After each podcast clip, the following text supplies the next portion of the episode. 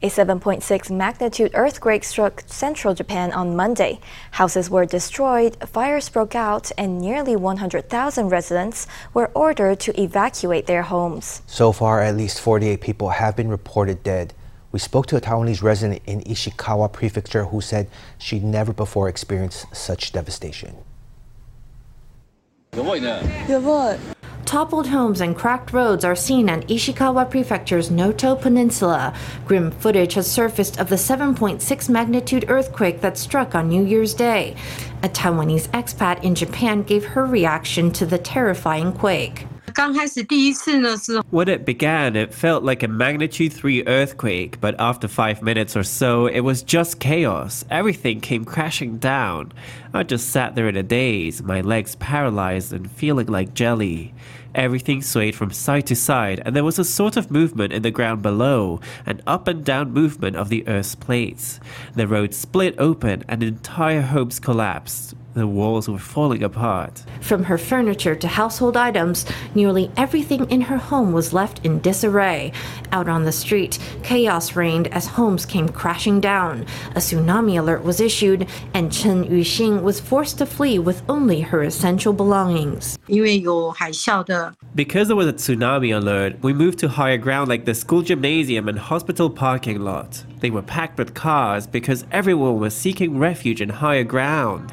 I saw people wandering the streets clutching blankets. We don't dare go back to our home. Rescue efforts are still underway in Ishikawa Prefecture. Fearing aftershocks and tsunamis, Chen and her family have still yet to return home. In the wake of the disaster, Taiwan based Japanese entertainer Aisa Senda reacted on social media, expressing concern for friends and family back home. With Election Day in less than two weeks, the DPP is making its final push for votes. It's announced a string of events that will take presidential candidate Lai Ching-te and running mate Hsiao Bi-khim all around the island. Before launching the tour, the DPP will hold a street canvassing event at more than 1,000 street intersections nationwide. Lai, Hsiao, and other party members will greet commuters and urge eligible voters to cast their ballot made Footage of last month's Round the Island campaign tour plays on screen. Lai Ching-te's campaign office has unveiled its final election push, a series of rallies across Taiwan starting Wednesday. In addition, starting next Monday, Lai will set off on a northbound motorcade campaign, while running mate Hsiao Bi-khim will begin a southbound journey. The first major rally will be an evening event in New Taipei. From there, we will go around the island again, all the way until the most critical moment, the night before the election. On Friday, January 12th, we will hold a rally in Tainan's Anping district. Tainan is a very significant place for Lai Ching-te, as Tainan was the start of his political career. Then he will rush back to New Taipei, which is where he grew up and was educated. But before the motorcade trips and rallies begin, the DPP will hold a street canvassing event early Wednesday morning. DPP members will be stationed at more than 1,000 intersections island wide. Lai and Hsiao will appear in Taipei and New Taipei respectively to greet commuters and get out the vote.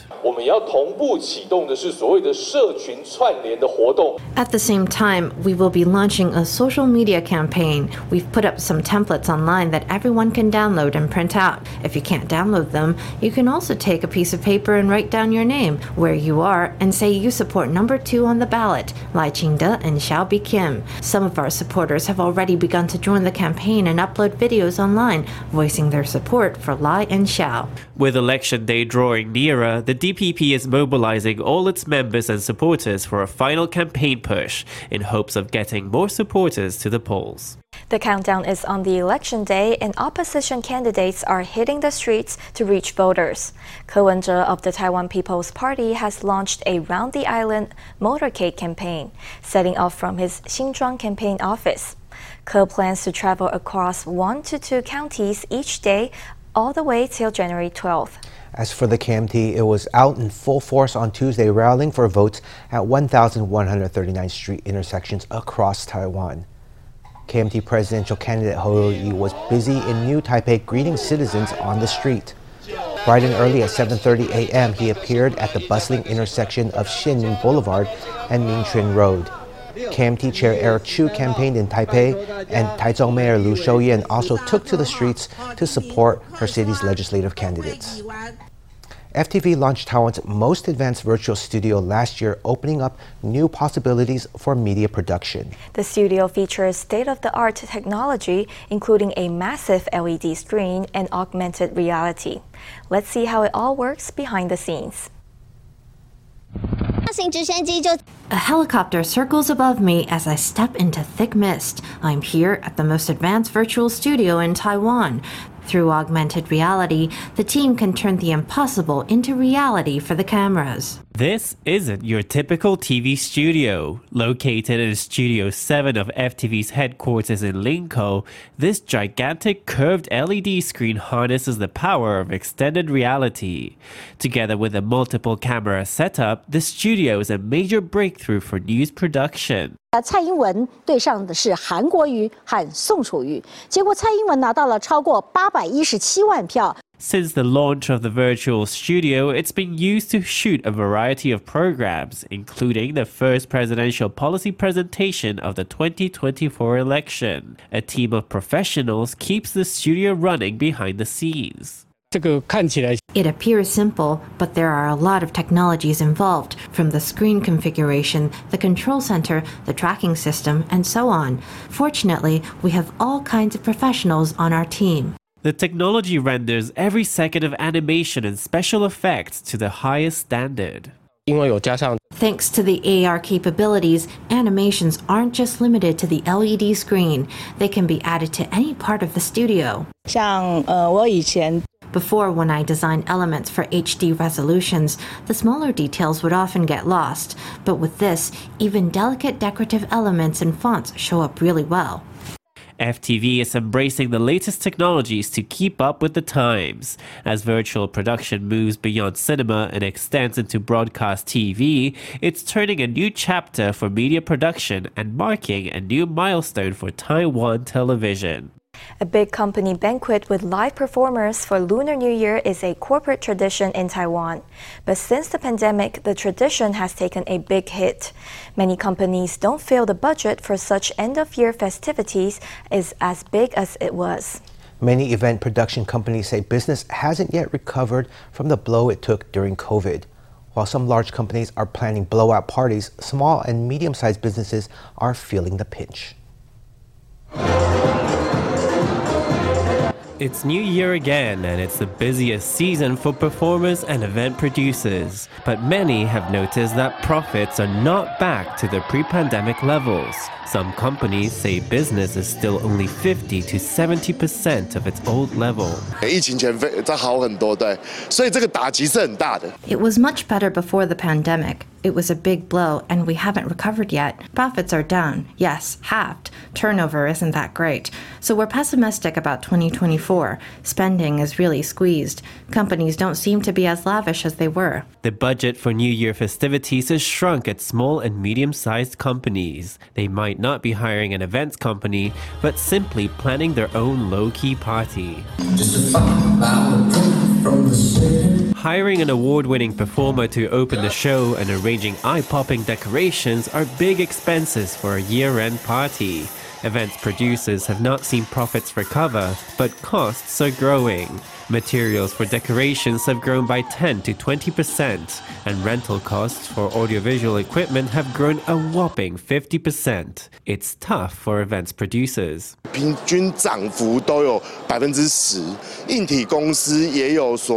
Decorative materials have gone up by 10% on average. There has been price fixing among hardware companies. Suppliers think it's recovering, but that's not true for companies that are really buying the equipment. So we're trapped in the middle, and it's quite awkward. In contrast, demand was high in 2023. A catering industry group held this banquet for 1,100 employees, with famous singers for entertainment. A job seekers website survey found that some electronics companies are also planning to expand their festivities this year, marking a stark contrast with the tight budgets of smaller companies. Taiwan's flu season is well underway. According to government data, doctors' visits due to flu like symptoms soared to nearly 110 100,000 last week, setting a four year high. Meanwhile, COVID 19 is also on the rise, with 360 new severe cases reported, the most in four months. Officials estimate that the flu and COVID will peak around Spring Festival. 新冠部分是不排除可能会出现有一个双高峰的情形。We're not ruling out the possibility of flu and COVID peaking together after the Lunar New Year holiday because of holiday activities and Lantern Festival. A smaller peak could appear in the spring. Starting tomorrow from 7 a.m. to 10:30 p.m., we'll have four stations set up in terminals 1 and 2 of Taoyuan International Airport for both arrivals and departures. The stations will provide one free COVID test kit to every traveler. Free COVID tests will be available at Taoyuan International Airport, at least until the end of the Lunar New Year holiday. The public is advised to get vaccination boosters, wash their hands frequently, and wear a face mask to protect themselves and their family over Spring Festival. In the first trading session of 2024, Taiwan shares opened higher, nearly reaching 18,000 points. But the market lost its positive momentum and finished the day at 17,853 points. Trading was mixed in electronics, while shipping stocks saw gains amid rising tensions in the Red Sea.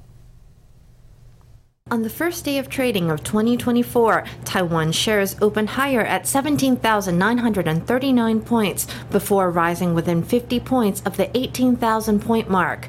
But amid turbulence on Wall Street, the TAIEX eventually reversed its gains, closing down 77 points at 17,853.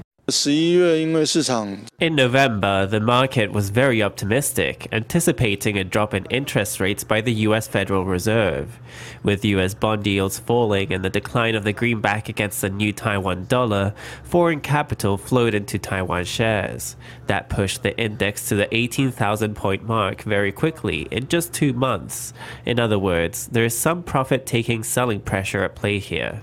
As for electronic shares, TSMC closed flat at 593 NT, MediaTek fell 3.35%, and Quanta Computer dropped 4.68%. In contrast, panel makers AUO and Innolux posted gains. Amid growing tensions in the Red Sea, Shipping giant Yangming Marine Transport rose 3.31%, and Evergreen Marine closed up 5.23%.